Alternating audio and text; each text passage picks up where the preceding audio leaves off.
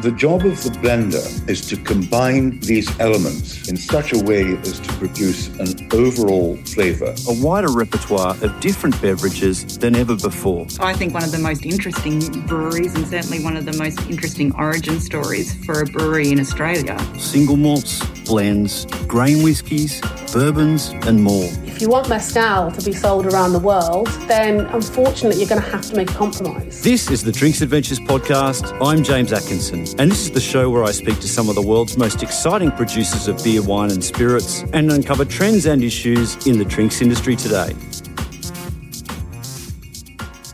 Australian winemaker Penfolds has made huge strides internationally in recent years. The company launched its debut California collection earlier this year, and there's a set of Bordeaux wines to come in 2022. And in 2019, Penfolds released three champagnes produced in collaboration with the champagne house Thiénot, a Chardonnay Pinot Noir cuvee, a Blanc de Blanc Grand Cru, and Blanc de Noir Grand Cru, all from the 2012 vintage and priced at $280 each. In this special episode of the Drinks Adventures podcast, produced with the support of Penfolds, Chief winemaker Peter Gago gives you the lowdown on the project and the new addition to the range. It's a champagne that's a little more within reach for many of us. A non-vintage Brut Rosé priced at $90. I asked Peter first up about his personal affinity with champagne, a wine style he's clearly very passionate about. Well, look, it, it, was something that happened quite naturally, you know, an assimilation, call it what you will. You know, what's there not to like? A nice chilled champagne. And it gradually went from just trying a bit of non vintage through to better vintage through to Grand Marque over time. And in fact, thereafter, even at Roseworthy, as, a, as an example, I didn't do my third year project. I started a sparkling wine project in second year, which I continued into third year. So I made the wines in the, in the in the second year and then analysed them and did all the testing and the research in the third. So even at that stage at Roseworthy, sparkling wine, I'm not using the word champagne, certainly it was Australian, uh, was of huge interest. And just the, you know, the mechanics of it, the taste of it, the effect of yeast autolysis and all those other things, you know, what separates the good, the bad from the ugly in the way of sparklings. So bit by bit, it creeps up in you, a bit like a red wine collection or whites, you know, toe in the water. And then bit by bit, we often joke about the grip of the grape, and it was the grip of the glass of champagne over time. Yeah, over time. And then, of course, later on in life, you know, visits to Champagne, and how can you not be captured and uh, enthralled by that? It's just so wondrous, a beautiful part of the world, and they're so hospitable, the people. And yeah, you just get hooked on it. It's as simple as that. Very, very natural, very natural. What else do you think makes it unique from other wine styles globally? Well, in, in terms of the making of it, it's a little bit like fortified, yet the two are complete opposites. You know, fortified winemakers now are making wines that people will reap the benefits of, some of them, in the instance of the rare liqueur, tawnies and such like, decades and decades and decades for now you know, only last year we released the 12s, which were made, you know, almost a decade ago. So you're extrapolating what you think will be a lovely offering years from now. You know, only just returned from Singapore and I was lucky to buy some 2008 Krug. And I'm thinking to myself, hang on, that was made 13 years ago. And here we are excitedly buying it, um, you know, all that time later. So there's the making of the wine, the base wines, there's the later processes, you know, the secondary ferment in the bottle, and then then the wait in bottle until you actually release the wine. Now, in the instance of champagne, of course, you've got everything else thrown in. You've got the, you know, the soils, the chalk, the the whole sort of temperature regime and, you know, the climes of champagne, all of those things come into it. And in fact, for that matter, from a, a viticultural perspective, the marginality of what's going on, you know, grapes that only just ripen. And that's the art of it, getting that tightness, that definition, high risk, very high risk. A bit like our Yattarna making in Australia, you know, into regions that are just on the cusp of physiological ripening. And of course, it was fairly early on on your career that you were making Metho traditional sparkling wines with a gentleman by the name of Ed Carr, I believe. Indeed, yeah. I remember it vividly in the late 80s applying for an advertisement to an advertisement in the Adelaide Advertiser for a sparkling winemaker role at Nuriootpa. Uh, and I worked with Ed there for about four years, and we made all of those Seaview Pinot Noir Chardonnays, the classic Edmond Mazure, as well as sparkling sparklings, you know, the Minchinbury and all those other things as well. But we had a wonderful method champenoise cellar there, and uh, we were kicking a lot of goals there in the very early 90s. Now, I'm interested to know about the day when uh, you first proposed the idea, the, the somewhat outrageous idea of Penfolds making champagne to then CEO Mike Clarke. Yes, yes. Well, I, those were the days. Goodness, it seems quite some time ago. But look, in all sincerity, there was a blaring gap in the Penfold portfolio, and that was essentially sparkling. And you mentioned Ed earlier, and I'll mention him again. You know, with almost two decades under his belt of you know traveling around Tasmania and doing wondrous things and time on lees and, you know, releasing older examples, we were a couple of decades behind. So um, the suggestion was put to Michael and uh, our current, in fact, our current CEO, Tim Ford, about the what if. And, and people, I don't think, treated it all that seriously originally because it was unheard of. What do you mean? Champagne, sparkling wine? No, champagne. and uh, that idea came about. But what was a wonderful thing, um, and not just to the first, you know, contact with uh, the CEO, but when we actually launched the wine, it was wonderful symbolically to launch the 12s alongside 750 ml bottles of 1912 Penfolds Minchinbury. So, you know, what's old is new again. Hang on, we're launching a 12, well, three wines out of Champagne out of the 2012 vintage and just happened to have a bottle, full bottle of the 1912 Penfolds Minchinbury, one century older. So for this thing called Penfolds, we've been doing business for a while, 177 years, almost 178 in a couple of weeks. And it took a century to leave that old, old Minchinbury style and get to, well, what is the real thing? Champagne. When you um, didn't give up on the idea and kept talking about it, was it hard to get it across the line? Well, not really, because I thought they thought, oh, we'll, we'll keep Peter quiet. I think there's as much of that going on as anything else. Oh, okay, Peter, okay, yeah, yeah, sure, sure, sure. You know, there was sort of an element of that. And there was also a little bit of disbelief, as in, oh, hang on, words come cheaply, but you really can get this to work. And perhaps I should talk about who we engaged with and how that occurred, because that made it all, all the more plausible um, Thiénot and the House of Thiénot were actually our agents for selling Penfold red wines across France. So I was going across annually and doing huge global launches. Some of them were London centric, but others were held in Paris, where we'd get European groups fly into Paris to do our big launches. And Thiénot sold the wines in France. So again, a provocative what if to a very worldly family and Stanislas, the son of Alain, who used to be a broker in Champagne, thought that that wasn't such a silly idea. So, you know, the, the seed was sowed at that point and then later activated. But when I say a very worldly family, you know, they, they own not just Thiénot, a, a champagne house founded in 1985, which is like yesterday. Uh, they have Canard-Duchêne, they have Joseph Perrier, they have properties in Bordeaux and, for that matter, in, in California. So, very global thinking, very new world thinking. And the connection too, like Alain sold Krug, their Clos d'Ambonnay vineyard. You know, we we we we adore Clos du Mesnil and that Clos d'Ambonnay, the Blanc de Noir vineyard.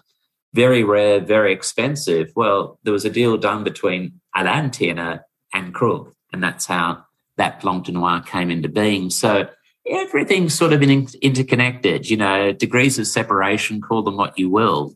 Uh, one thing leads to another, and sometimes things click and quite naturally occur.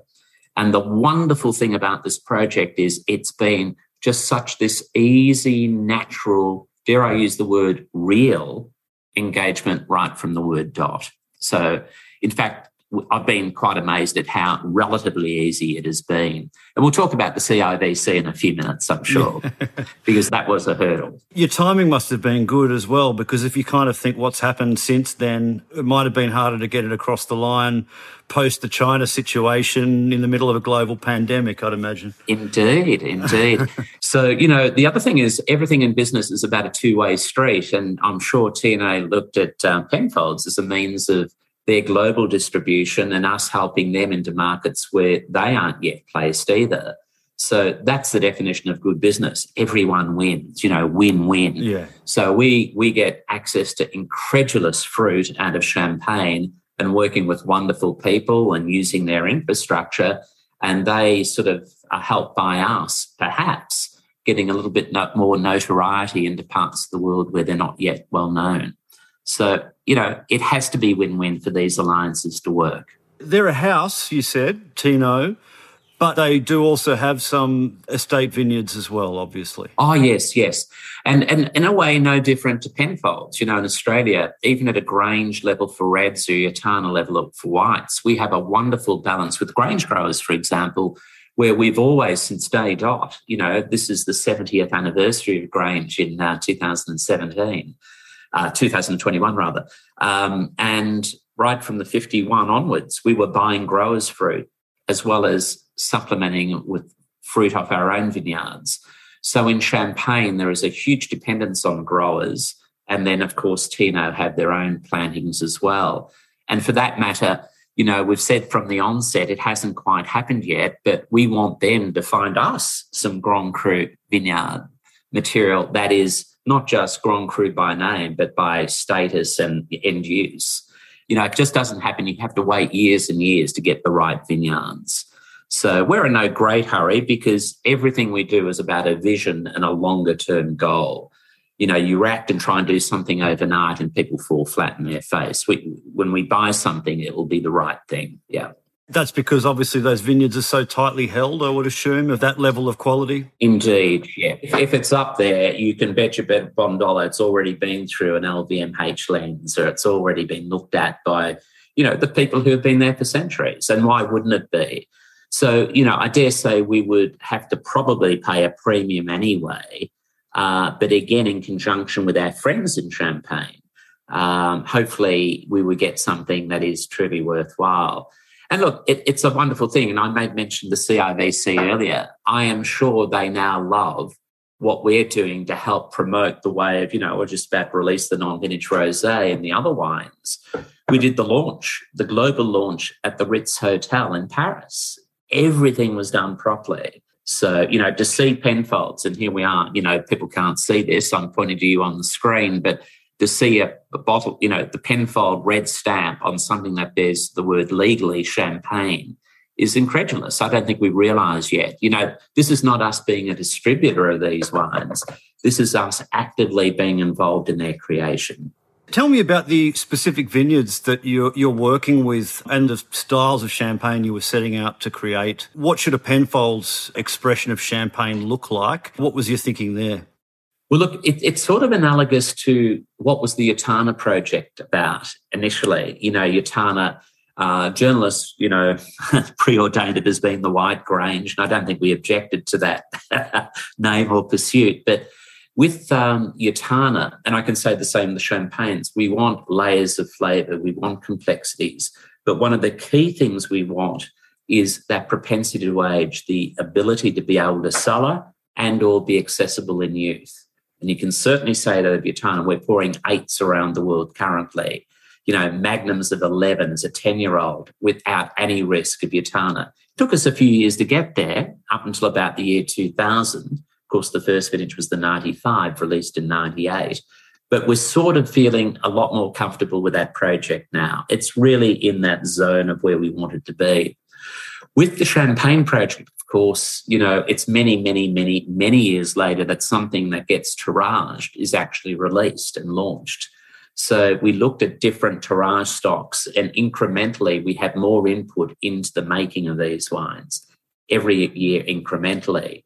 So let's just perhaps use the two single vineyard wines as a um, as an example of what we're doing. And I joked, by the way, with Olivier Krug. We co-hosted a dinner at our Magill Estate Winery for LVMH, and Olivier Krug and I were together co-hosting the dinner.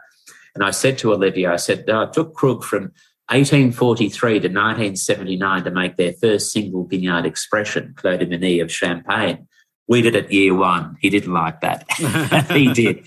We had a bit of a laugh and a bit of a giggle, but we thought we want for Penfolds Champagne a very much top down approach. We don't want to start off with just a regular non vintage cuvee and then in year 15 release our flagship. We wanted to start with what we thought would be flagships that obviously will evolve over time, but they're of the style. So the Chardonnay Pinot Noir, the Blanc de Blanc, and the Blanc de Noir, but using the two single vineyards as I made mention.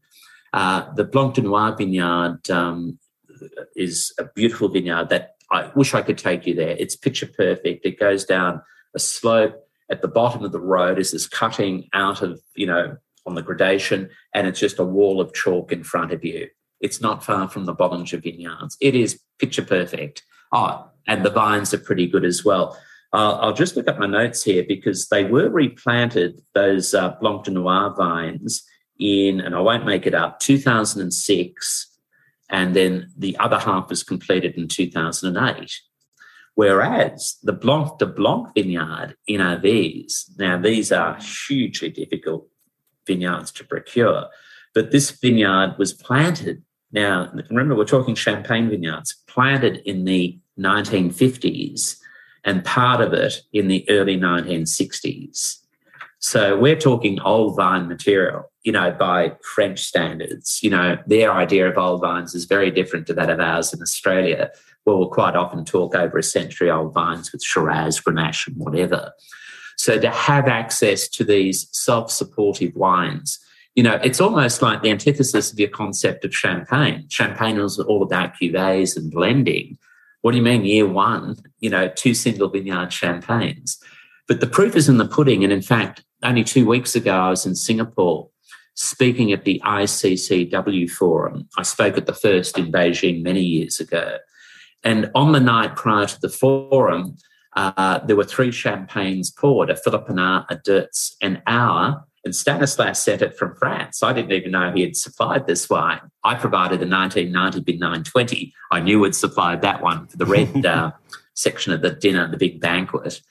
But uh, he sent across the Blanc de Noir, and my original thought was, no, the 12, it hasn't unfurled yet. You know, this is a wine built for not 2021. It's built, it hasn't done anything yet. But in the last few months, and I hadn't looked at it in about two months, you're just starting to see the revelation of the colour of the petals as this wine is starting to evolve. And it looked absolutely fantastic. There were 750 ml bottles, not magnums. So it's the 2012 Blanc de Noir. So how lucky to have, have self-supportive single vineyard champagne expressions year one.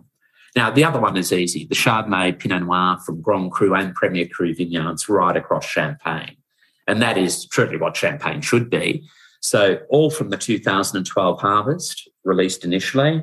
And now, just this month, we're releasing the non vintage rose. Being single vineyard wines, I would sort of assume that the quantities are fairly finite. I know that you don't ever talk about the quantities of how much is actually made, but um, no. there ultimately has to be some significant volume involved with with what you're doing to make it worthwhile, doesn't there? Oh yeah, it will ultimately as we make more champagne and get more confident with what we're doing. Otherwise, it's just a dalliance. But you know, even if we just poured these wines at the great Penfold dinners regularly hosted around the world, that that would tick my box maybe not the CFO of the company, but uh, you know, rather than and and we were. You've been to some of our Penfold dinners this year at our 70th celebration.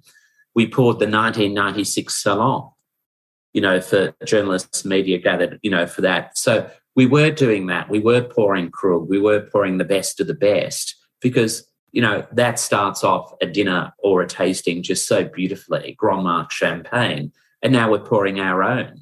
So even if we just had it for dinners, but no, this rosé champagne, the non-vintage, it will be poured over summer. It will be poured at next year's spring racing carnival. It will be poured whenever you want something in an ice bucket with a little bit of colour and champagne character of a high quality. Uh, and people love these styles. How were they received from a consumer point of view? There's still stocks of the 12s around? Very, very little stock. Once people found out they were there, even a, a, little local example, we weren't doing much at Salvador or the restaurant with it. And there's a good reason why. And I often joke in order to sell something, you've got to be selling it. yeah. People didn't know it was there. They weren't asking for it. And guess what? We weren't selling it for the first few months. Then we started to show the odd bottle, and it was like bees to honey. Yeah. And in fact, the odd magnum and a bit of ceremony, and now people who come to Magill quite often will start their first request is for a champagne. And certainly at the Magill Estate restaurant, you know, buy the glass or buy the bottle, they're given both options. And the same in the Magill Estate kitchen now. They can buy this by the glass or the bottle.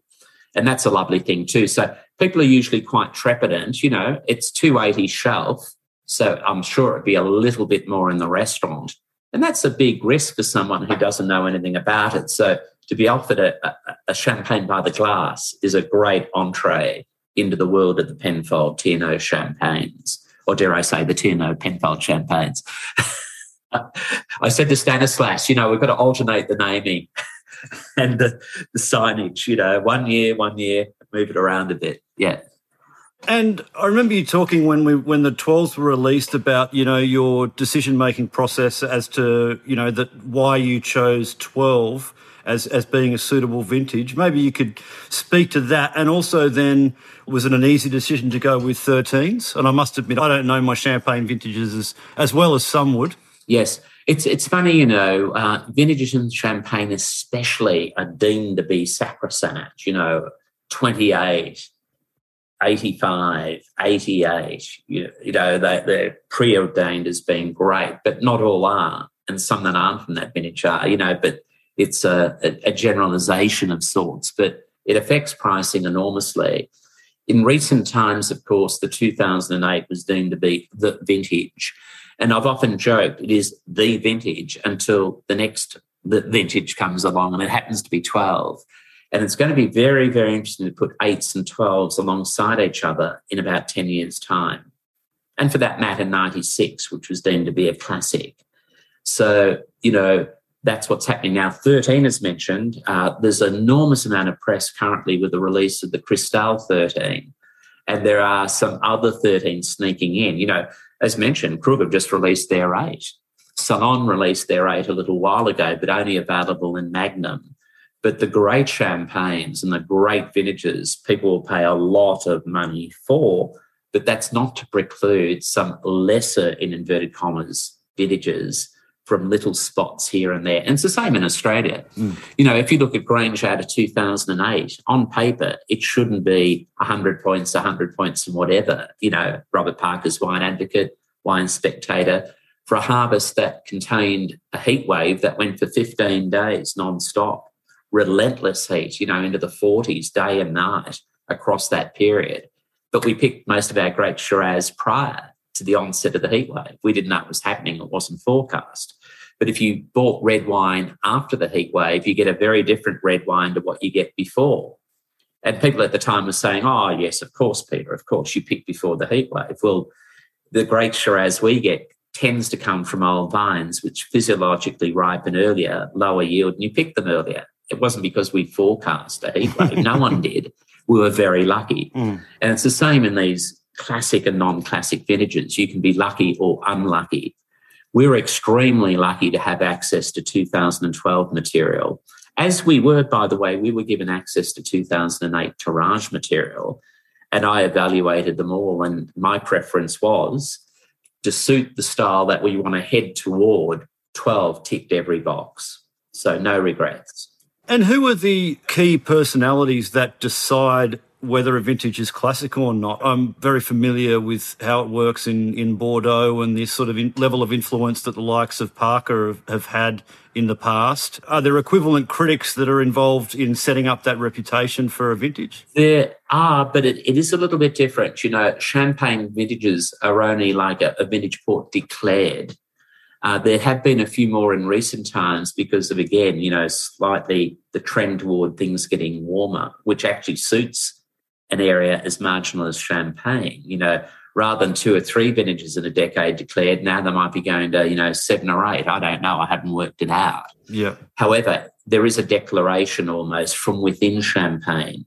And I'm sure the CIVC inputs into that. Now, when you step back from that for a given year where someone makes and declares a vintage, uh, you still have to measure that up against the great classic vintages. You know, like uh, I'm sure, and I don't know this for sure, but uh, for example, if we looked at Krug and um, and uh, Salon, just say as two great big names of champagne. Uh, if you speak to Didier Depond, the president of Salon, his favourite Salon is the 88. Whereas I'm sure Olivier and others would look at the 85 of theirs as being more classic. Now, which one is better? Well, it's so subjective and they're two completely different styles anyway. but, you know, it's all in the eyes of the beholder and the declarer and retrospectivity you know, uh, for a long time, 96 was deemed to be great. Then it became fashionable for journalists to say, well, it's not that great. Will everything ever catch up to the acidity? Well, I can assure you, you know, the 96s I've tasted in recent times deliver everything promised and a lot more.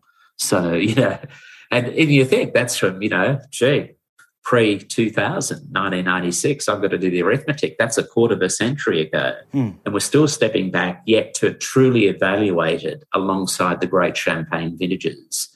But, you know, people make those declarations. Wine journalists, you know, appropriate scores and they've got to live and die by that score.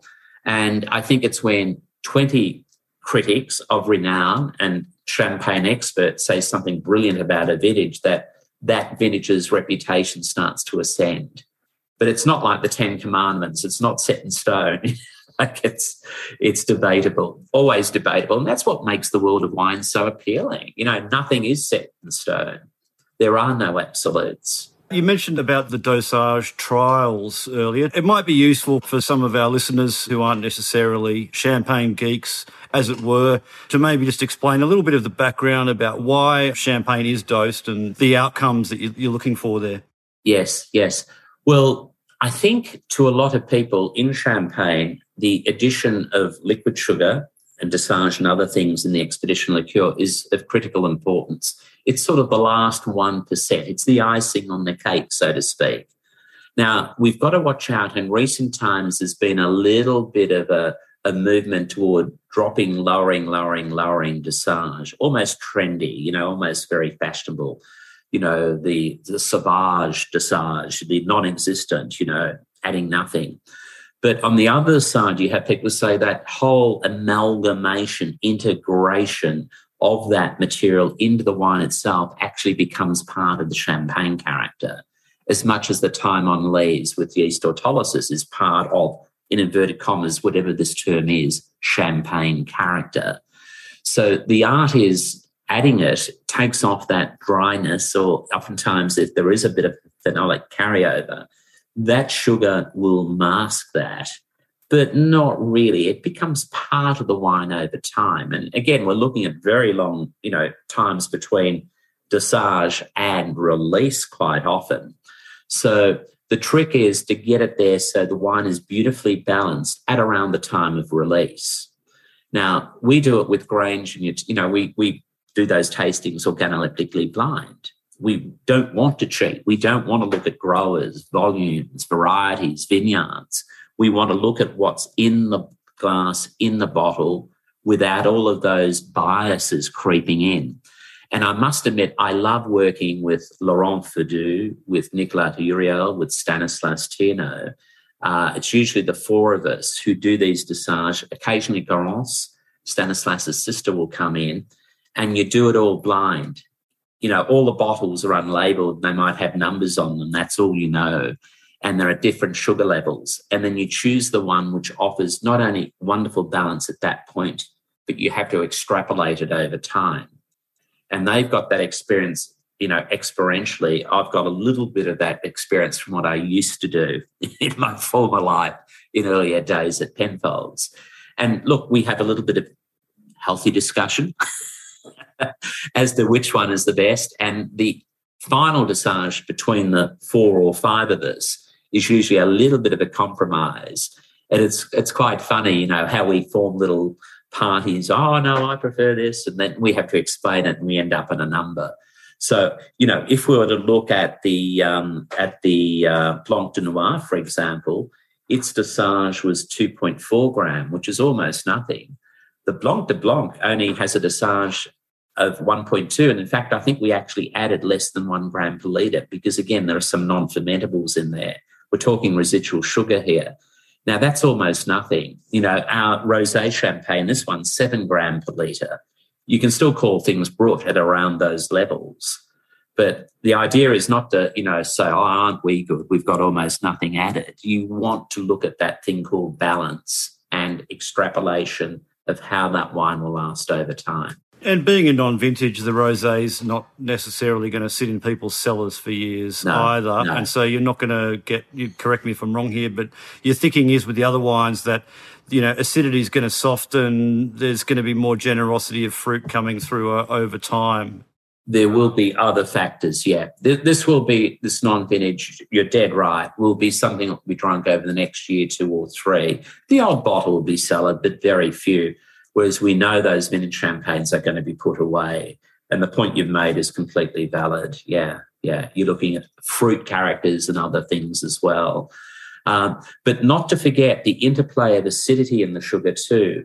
Uh, our Blanc de Blanc didn't go through malolactic fermentation at all. It was zero, whereas the Blanc de Noir, complete malo, 100% MLF. So that interaction of malics and lactics and, you know, and we won't even talk about the succinics and the pyruvic acid derivatives. They're just very distant weak carboxylic acid. It'll it'll go over my head if you do. yeah, yeah, and we, we won't go into that. But you know, you've got all of this to contend with. But basically, it's just a matter of does that mask some of if there is any phenolic carryover, or even some less desirable yeasty character that you want to sort of mask a little bit. There are lots of things in your mind, but the objective is to make the best champagne you can and it's just lovely bouncing off Laurent and Nicolas and Stanislas, who are just 100% champagne, champagne, champagne. And that's the other great part of this. You know, I'm not talking and postulating and benchmarking against wines of champagne. We're talking, we're in champagne, we're doing it. You know, we've got the fruit, we've got the acidity, we've got a lot of background knowledge. Uh, Laurent has been in the game for many, many years, as has Nicolas. Um, and it's just wonderful, you know, crafting these wines with them. And it is truly an interplay. Um, a bit like our classifications at Penfolds, so, you know, the Grange classification, the 707, and that sort of thing. Yeah, someone has to ultimately sign off, but the team dynamic, the Penfold team dynamic, which is purest Penfolds for reds and whites, but in this instance, it's only one quarter Penfolds because I'm the only one there. Now, hopefully with time, if we can get timings right, I'll bring in Kym Schroeter and others to partake of this. But again, as I mentioned earlier, you, you crawl before you walk. This is early days still in a relative sense. Well, um, maybe just to finish up, you could just kind of give us your tasting notes and impressions of the NV Rosé, which is the most likely Penfolds champagne that people are going to be able to get their hands on in the coming weeks and months. Yeah, yeah. Well, it will be very accessible. You'll see it in lots of restaurants and key places around. But just a, a little thing. Firstly, its composition. People think, oh, it's all Pinot Noir, it's all Pinot Meunier, you know, it's rosé, but it actually contains 30% Chardonnay, 20% Pinot Noir, and the balance 50% Meunier. I earlier mentioned it's got seven gram per litre de dosage. It was bottled back in March of 2017 which is over four years ago now, uh, disgorged just earlier this year. So it's as fresh as. Um, it's got a lovely, lovely color. When we did benchmarking tastings, you know, we looked at the, the great non-vintage rosés that were available. You know, and at one end you've got the Billecart rosé, at the other end you've got Laurent Perrier Very Pink. This is somewhere in between the number one and number two selling non-vintage rosés in terms of color you know you don't want too much salmon pink you don't want too much of that you know you you want something in there that people can relate to and the feedback from those who have tried it so far it's the color they want they don't want it fluorescently pink nor do they want it washed out onion like or whatever. This is bright and alive. But the characters, in my tasting notes, I've tried to put all sorts of French descriptors. So I talk about sense of anise de Flavigny violet and all these beautiful, you know, violets of Toulouse and use some of their evocative florals and characters and flavors. But I must admit, you can't help but use descriptors like, you know, the raspberries and other fruits that we have. And I saw even a little bit of Turkish delight and an element of pepper in there uh, but not in a, in a bad way, the pepper, you know, just something that like volatile acidity with the red wine gives it that little bit of lift. Um, quite quite a complex champagne for a non-vintage rosé style. But automatically you go to this rosé and the first thing you think of is champagne. You know, again, that elusive, whatever it is, in inverted commas, champagne character. It shouts champagne. And then later, we don't want it to be a chromatogram. We don't want to split it apart but it's lovely doing tasting notes on these wines. Oh, and that's the other thing I do too. We, we, we write these notes together. I get on a Zoom call, Microsoft team call with my friends in Champagne, and we write the notes together. I write them, but we compile all the descriptors in that together. So, uh, yeah, they are uh, they're quite amazed at some of the descriptors I, I throw their way. and how much variance would there be um, in the varietal makeup of some of the other products on the market, firstly, and also the production methodologies? How do they vary? Huge differences. You know, some would find the addition of a red wine back as being abhorrent. Others keep a little bit of skin contact there with the Pinot Meunier and the Pinot Noir to get a little bit of colour, but done without the addition of a, a red wine made from other parts of Champagne. So there are many variations on the theme, just as there is with rosé table wine. You know, there are so many variants. And I think that's the nice thing about it. You know, there's just not one way. Um, you know, if you're looking from a at, at, a rosé table wine from Provence, it might be very different to some that are being sold in Australia now, adjoining the Hill of Corton in Burgundy you know, in Australia, there are rosés made from Grenache, uh, an old vine Grenache, or the, you know, Pinot Noir out of the Adelaide Hills. There's no definitive style. Uh, but no, to your question, there are so many styles of rosé champagne, and as earlier mentioned, so many color variations.